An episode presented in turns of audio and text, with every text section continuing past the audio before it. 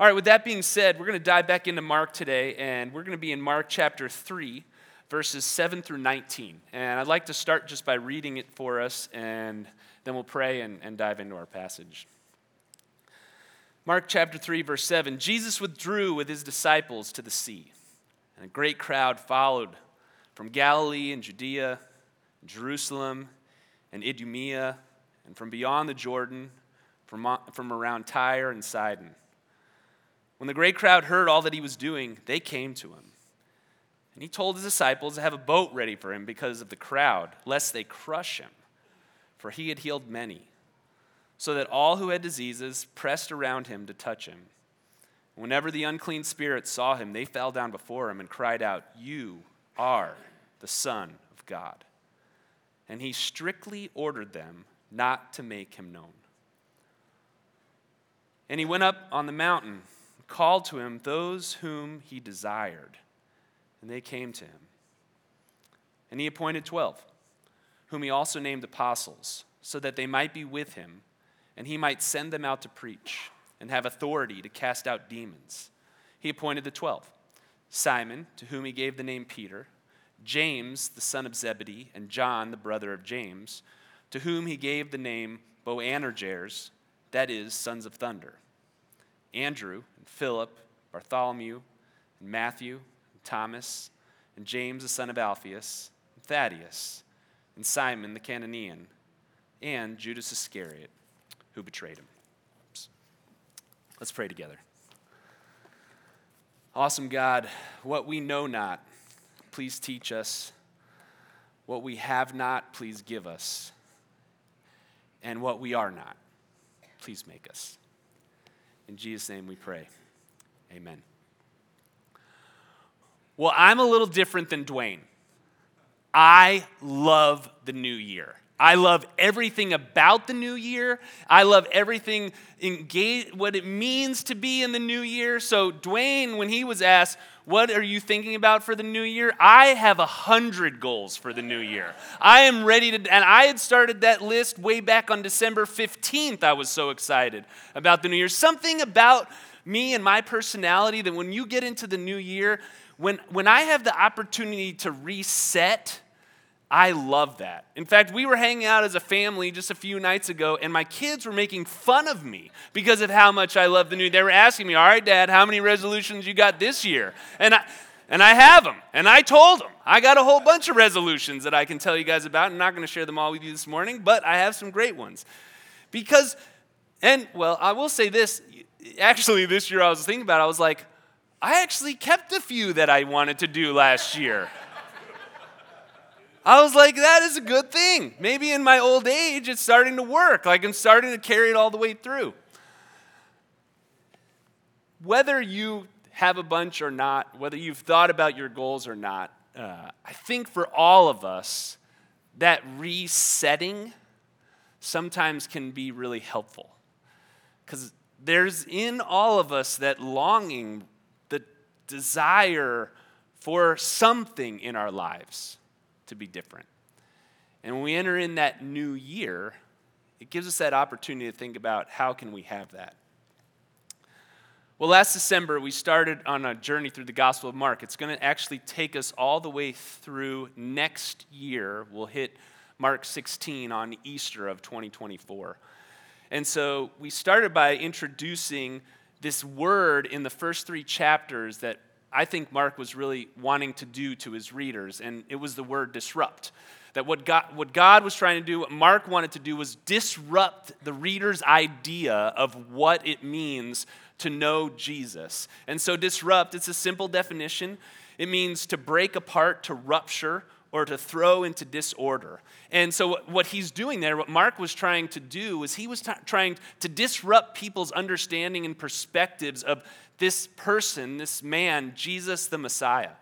And so in Mark 1 1, he starts with this crazy statement, which we unpacked for many weeks the beginning of the gospel of Jesus Christ, the Son of God.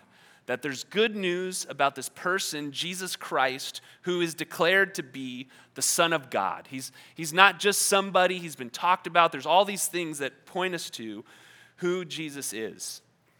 And so our first section was about disruption. Well, now we come into a new section, a, a, new direction that Mark wants to take us. And we see how it begins in verses 7 through 8. Mark tells us Jesus withdrew with his, uh, with his disciples to the sea, and a great crowd followed from Galilee and Judea and Jerusalem, Idumea, and from beyond the Jordan and around Tyre and Sidon. And, what I wanted to do actually here was let's have let's just jump into geography class for a second if we can. I want to throw the map up on the screen. I want you to see where all those places are. So if, what he's calling out there is he says if you look kind of in the middle bottom. I know it's a little hard to see in the back, I'm sorry, but he's, he's got Judea. I'm just going to point it out right here so you can see. We got Judea right here, Samaria right above it. So those are like counties, if you will, little areas. And then he points out Idumea down here at the bottom. So those are kind of the three places. If you look up way at the top, which I can't reach, then the tiny little dot next to Phoenicia is Tyre. That's where Tyre is, all the way at the top. And Sidon is actually right above it, not on the map. And, and so, what, what Mark's trying to do here, what I want us to see is people are coming from everywhere. Jesus hasn't moved. He's pretty much stayed right where he was, kind of in Galilee, where he's from, and people are just flocking to him because they're like, whoa, who is this guy? He's healing people, he's making things change. And Jesus even says in verses 9, he says, and he told his disciples to have a boat ready for him because of the crowd, lest they crush him. There's so many people coming to see Jesus that he's actually working, worried about being crushed. And the people, they all have in mind what Jesus is about to do. They're thinking, this guy is going to take on Rome and become king. We've talked about this before. They think Jesus is about to become king, and he is in some ways. But there's a massive problem that's going on here. And that is that the way that people want Jesus to be king is not the way Jesus is going to be king. So let's pause just for a second here. How do you want Jesus to be king in your life? And maybe a better way to ask that is just to ask, what does it look like to follow Jesus for you, or to be an apprentice of Jesus, to learn from him, to have his lifestyle, to have the life that he longs for for you and for me. Are you following the Jesus are you following Jesus the way you want to follow Jesus or are you following Jesus the way he invites you to follow him? Are you following the Jesus you designed in your head that you feel comfortable with? Or are you following the Jesus of the scriptures that Mark reveals to us? You know, Jesus does something really quite profound in this moment as we get to the pinnacle of his fame in Mark.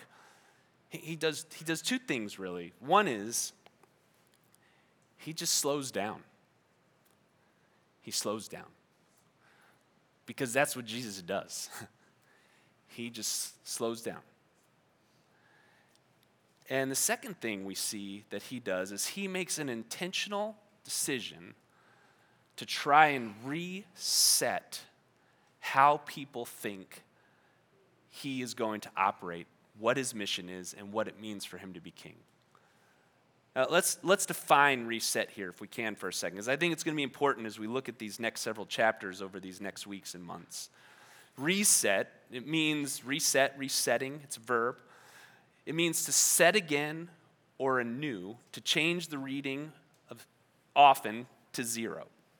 Now, here's what I would like to say.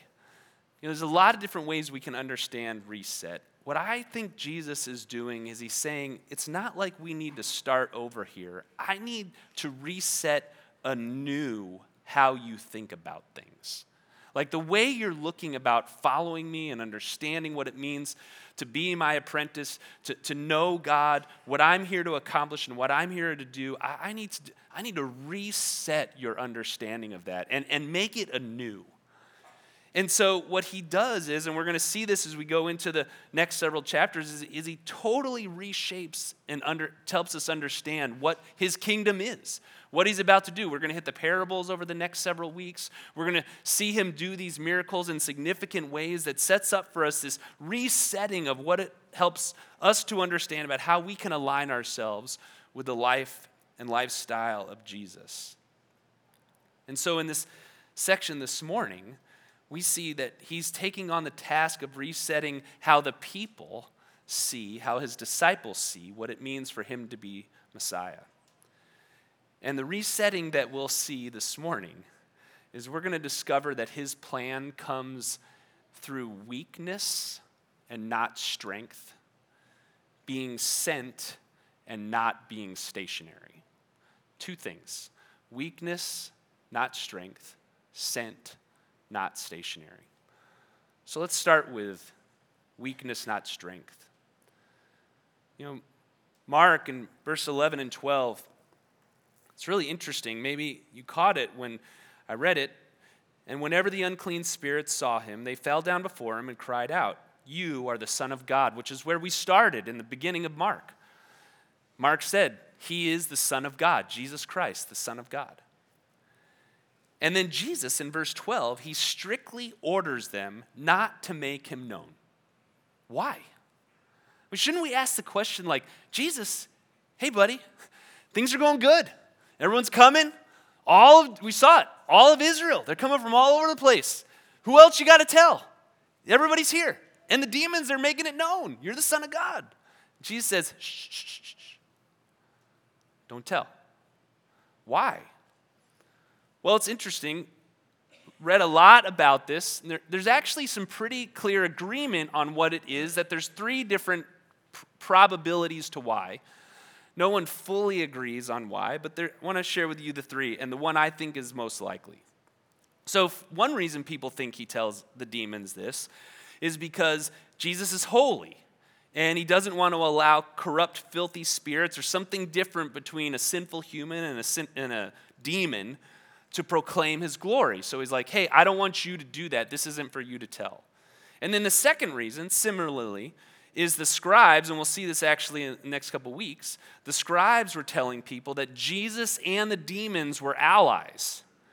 And, and so Jesus didn't want himself to be advertised by demons because it would just support what the scribes were saying.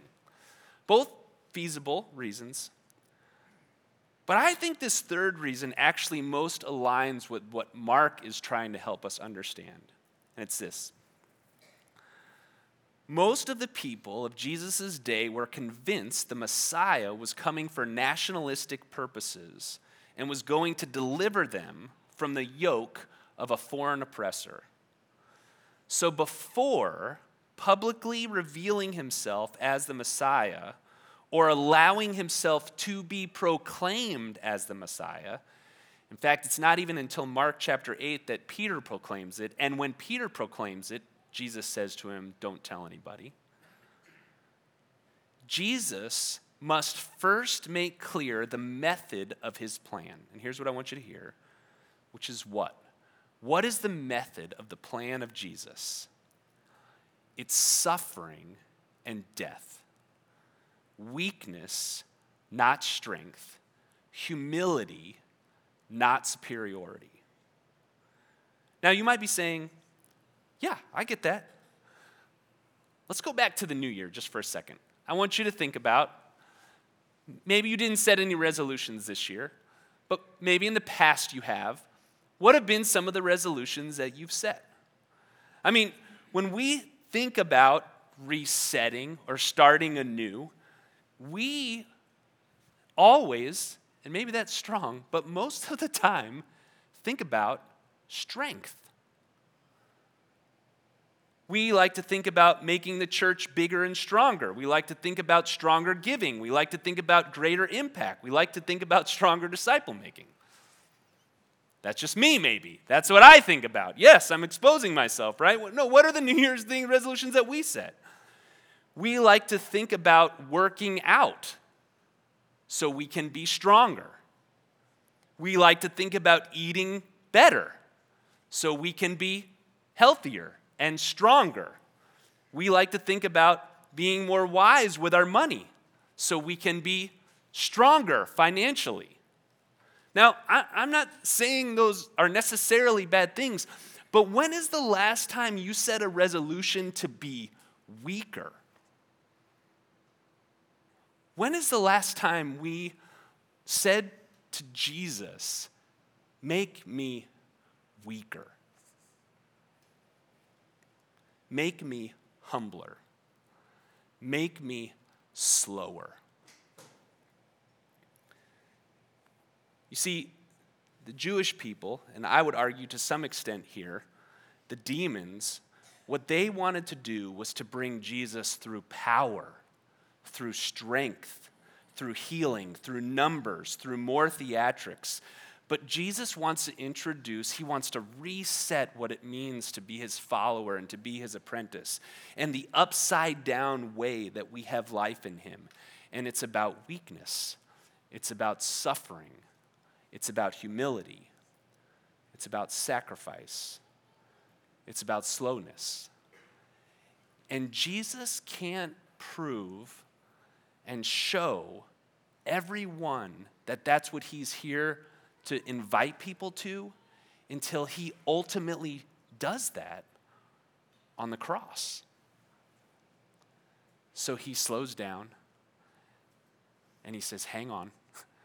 And actually, the what he does, what Mark tells us is the very next thing he does is he goes away with his disciples twice in this chapter at the height of Jesus' fame. What does he do? He slows down and he gets away. If we follow Jesus, if we're his apprentice, if we think Jesus is the way to life, I wonder if Jesus needs to reset us too.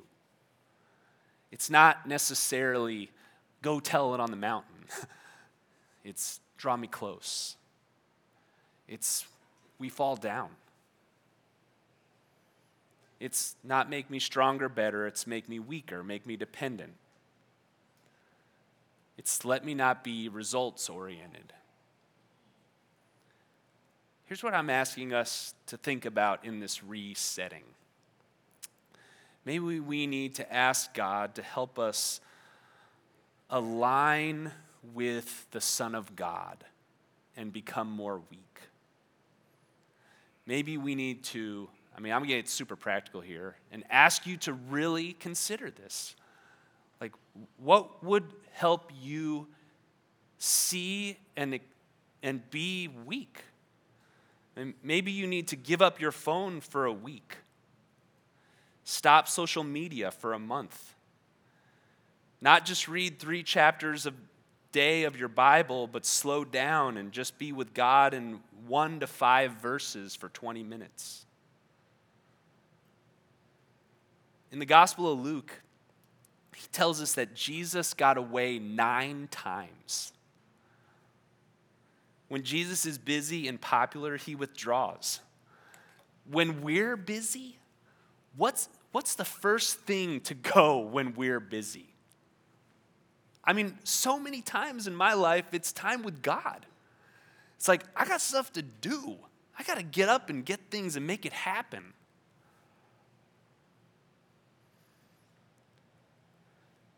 Slowing down to tell God we need Him. That's the path of Jesus. It's weakness, not strength. One of the most memorable sermons I heard. Was 30 years ago. Still remember it. Still remember. It. Uh, maybe it was because he was a Scottish preacher and he was just fun to listen to. You know, like something about. I'm not doing it, but if there was a Scottish accent, you know, like I just something about Scottish accents. And he was talking about a passage in Second Corinthians. I'd encourage you to maybe check it out this week. It's verse 12. It's one of the primary places in Scripture where we actually have this discussion about strength and weakness. And Paul, at the end of this, he says, I'll boast all the more in my weaknesses because it's in my weakness where I'm made strong. Anyway, this preacher, what he was doing is he, he, he started out by saying, you know, if I were going to put this passage into modern day parameters, I might set it up this way. Paul's in this room with a bunch of pastors, and they're all sitting there and they're thinking about all the things that are going good with their churches. And so they're telling them, hey, we got all this small groups and it's going great. And we had this many people show up on January 8th. Man, it was packed in there. It was amazing. Worship was out, you know, all these things. And they're going around, they're going around the circle. And they finally get to Paul. And Paul, this is, this is what's going on in 2 Corinthians chapter 12. He's like, guys, you know what? I can tell you all the amazing things I've seen. I mean, this, is, this is the guy that basically is started the movement of the church throughout the world, right? The first church planner just exploded Christianity into the world.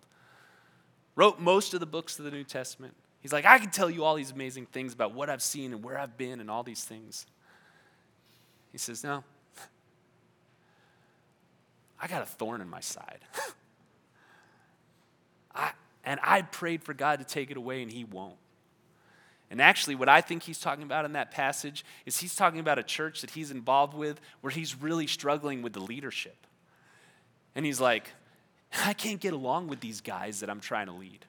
They're, they're hard. It's like it won't go away. It's like they keep nagging at me and it's driving me nuts. Maybe I'm not as good a leader as I thought I was. But I'd rather sit here in front of you and tell you how weak I am because it's in my weakness where I find strength. Maybe this week, maybe this week, that could be your application from this sermon tomorrow morning, tonight before you go to bed. Just open up to 2 Corinthians chapter 12 and read the first 12 verses there. Maybe when we go back to work or school this week, instead of boasting in our strengths, we would take the risk and the vulnerability to share our weaknesses. You know, Jesus needs time to set, reset what everyone thinks because there we are all about strength. So all these people are crowded around him. They're coming from all over Israel, and the demons are professing his Son of God has come. And he says, No, no, no, no, no. Don't tell because I don't want you to tell the story of my strength and my power for healing. I need you to tell the story of my weakness and how what my path to life means is suffering and humility and slowness. Think about just for a moment, like in your life, is there ever a time when you interacted with somebody who was engaged with you and present with you and slow with you that you thought, oh, that's weird. Isn't it true that when we see people who are weak before us and humble before us, that we're drawn to them? Hmm. See, he didn't want to be proclaimed until he showed his path for his apprentices. He needed everyone to reset their thinking by experiencing his sacrifice for them. And so the next thing he does is he starts by choosing a small group of disciples to teach them this too. So we have this second part of their passage this morning where Jesus appoints 12 apostles. Now, it is important to note and, and right now that there's something very unique about the apostles, and we have to be careful when we dive into these passages to, to draw strict parallels between us and them. Apostles were used by God in a very specific and purposeful way. Now, there are some things and some principles we can draw out, and we will this morning, but I just oftentimes important to just say it as a teacher. I do this thing when I say, when I'm wanting to teach, that uh, it's important to remind us that we have to be careful when we un- unpack some parallels here because Jesus is doing something very unique with them. But let's, let's point out a few things. And the first is this Mark makes it very clear that he chose 12. Now, numbers in our life and all around the world matter. I mean, when we hear a number, we know what it means. When I tell you 365, you think days in a year. When I say 3.14, you think when I say 24, you think, or a TV show, whatever you're thinking in your brain. 50. I'm wondering where you guys go with 50. Wainwright. Okay. 50 is Wainwright. There we go. Okay. Or states in the U.S. No? Eh, I, I should have stopped at maybe 24 hours. All right. So in that day, 12 was huge. Every Jewish person knew what 12 meant. There were 12 tribes of Israel, there were 12 sons of Jacob, and those 12 were significant in God's plans and purposes for heading forward. And Jesus shows up on the scene and he makes it clear I'm choosing 12. Why? Because he is telling everybody there's a movement that's coming. It's not a movement of power, it's a movement of weakness. And, and so he picks these 12 men to, to be this new movement that he's starting. And he's saying, I'm not just here to heal people and cast out demons. I'm not just here for political reasons and spiritual renewal. I'm here to change it all spiritual, physical, social, and eventually political. And Jesus chooses these 12 to be in a special role to learn from him. But I believe, in essence, what he wants them to see is I'm calling you to this path of weakness and suffering, humility. And so when they want to be strong, what does he do? He says, No, be weak. And there's this pattern over and over. And it's interesting. I'll give us a little bit of an overview of what we'll see in Mark here. What we'll see every time that Jesus engages with and in, interacts with the disciples throughout the book of Mark, Mark paints the disciples mostly in an unattractive way, at best in just an okay way. I mean, We've heard this thought before, right? If you were going to pick 12 people to run an organization, to start a church, to do a movement that you wanted to take over the world, you would find the 12 best. And Jesus finds 12 eh, people to help him. Why? Because it's weakness, not strength. Now, those guys aren't humble yet, but they'll get there. And they're not slow yet, but they'll get there.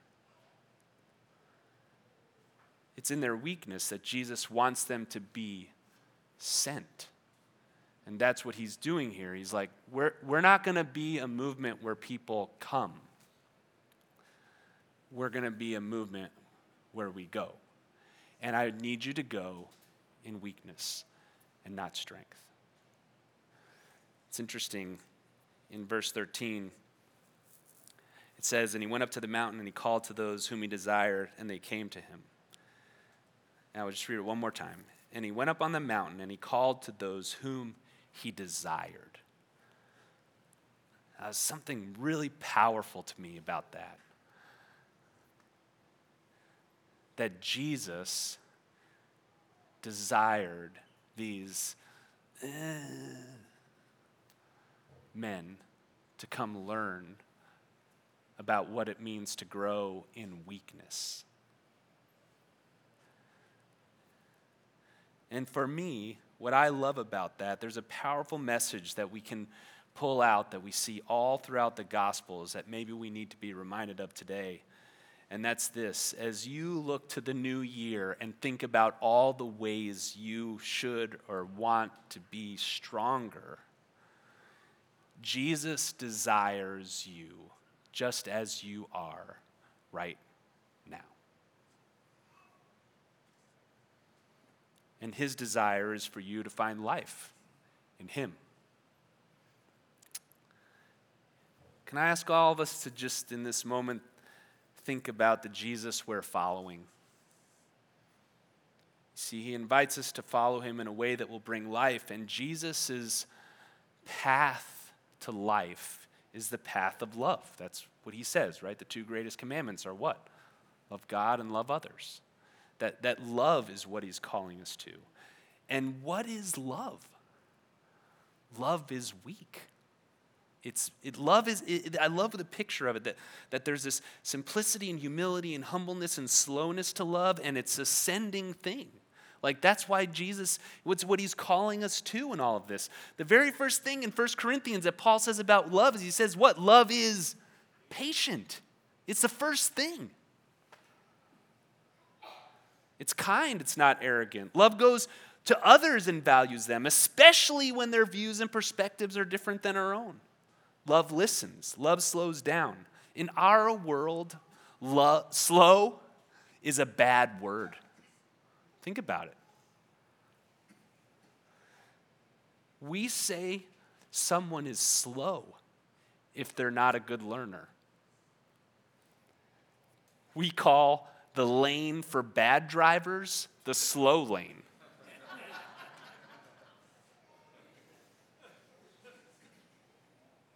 One of the greatest complaints, this is crazy, 2023, my internet was slow.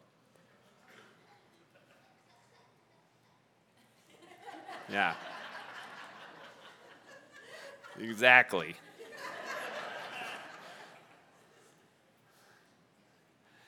My friends, Jesus, through the Gospel of Mark, is inviting us to an upside down kingdom. And he needs us to reset. See, in the kingdom of Jesus, you're rich if you're poor, you're healthy when you're broken, you're full when you're hungry, you're satisfied when you're thirsty, and you're strong when you're weak. That's the path of Jesus. This is what it means to follow him as king. It's to be weak and sent in our weakness. And maybe in 2023, as we think about our lives, we need to think about Jesus and build our goals and our hopes and our plans in that way. So let me end with this. I was telling Jay, our youth minister, on Wednesday, I, was, I said, This is one of those sermons I love, but I hate. so I learned something about myself, to be fair and put this into practice. I learned that I personally am addicted to speed. Now, not the drug speed.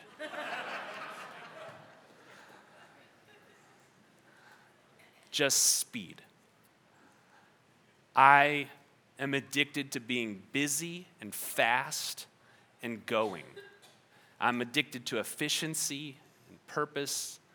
And for those of you who know me well, you're not surprised that I'm saying this. It's interesting, I, I saw this happen actually at Walmart. So we had all these things that we needed to order. We had all these things that we needed for food at Walmart and they've got this cool new app now and on the app you can click on it and you, it tells you exactly in the aisle where the item is and it, it became a game for me and I, you know i mean I, so i'm getting i'm on there and i'm like j12 and i'm like running you know like and sometimes it was strategic where would i leave my cart where would i take it and i'm telling you guys when i was finished with this walmart experience my adrenaline was like and i'm walking i'm walking out of walmart and i'm like yeah Oh, yeah. I conquered this place. I did it. I went home and I told Donra, I was like, my dopamine, it was like boom, boom, boom, boom, boom, boom, boom, in my brain. It was like, shoo. and this is a silly example. Um, I really heard the Spirit say to me over break, too fast. You are too fast. I mean, to be fair and, and sincere, I've learned that, you know, so, some of you may be like, so what? Who cares? It's good to be efficient in speed. Yeah, I think my addiction to speed means that I'm not as good at slowing down and just listening to people when I want to. When I'm in conversations, I'm sometimes, if not all the time, thinking about the next one or what's ahead or what do I have to do. When I'm home I don't ever think about, can I just go sit on the deck and just relax and enjoy the sunset and enjoy creation? It's like, well, what other thing can I read? Or what other thing can I watch? Or what other thing can I say? And, I, you know, I, it just was this really overwhelming response thing for me of saying, yeah, I need speed. I need speed. And so this year, I'm asking Jesus to do a reset for me. Help me be slow and it's hard. it's super hard. And I've been working on it. i am you know, eight days in, and it's, eh. But isn't, isn't that the reality of how New Year's works for us? We're like, I tried it for eight days and meh, it didn't work. That what Jesus is inviting us to in all of our lives, he's saying, this is, it's slow. It's going to take time. Because I'm committed to you. And so, you know what? If you mess up and it doesn't go good, it's okay. I'm, I want to invite you into this again. And so I, am asking him to show me how he desires me just as I am so that I can start to see that what he wants me to do is to be in my weakness, not getting everything accomplished, not having everything perfectly done or organized. So I can love, which is the path that Jesus has shown for me, that he took his time with me, that he gave himself for me, so that I might be loved even in my brokenness. So, like I said at the beginning, it's the new year, and I'm excited about the new ideas and hopes I have just to know Jesus more in this journey. And I wonder for you, where do you need a reset?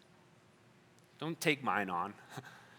Listen to Jesus tomorrow, tonight, right now.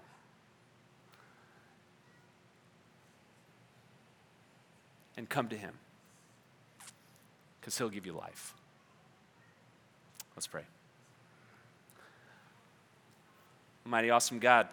This morning we just want to breathe. And thank you that uh, we have a place where we can be together and just enjoy you. We got lots we got going on today, but right now we just want to slow down and just be with you because you showed us how much you love us by slowing down, breaking into this world, and dying for us. Father, help us. We're confused. We're told over and over and again that efficiency and getting stuff done and being strong, that that's where life is. We're bombarded with those kinds of messages. But, but you are constantly patient with us. You are constantly being gracious with us. And every time we come back, you welcome us with open arms. You never say it wasn't fast enough. You never say you didn't try hard enough. You just welcome us back.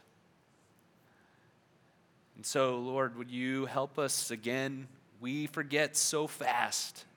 Help us today on January 8th of 2023 to see how it took Jesus a lot of years to reset the disciples, to help them get what he was trying to do.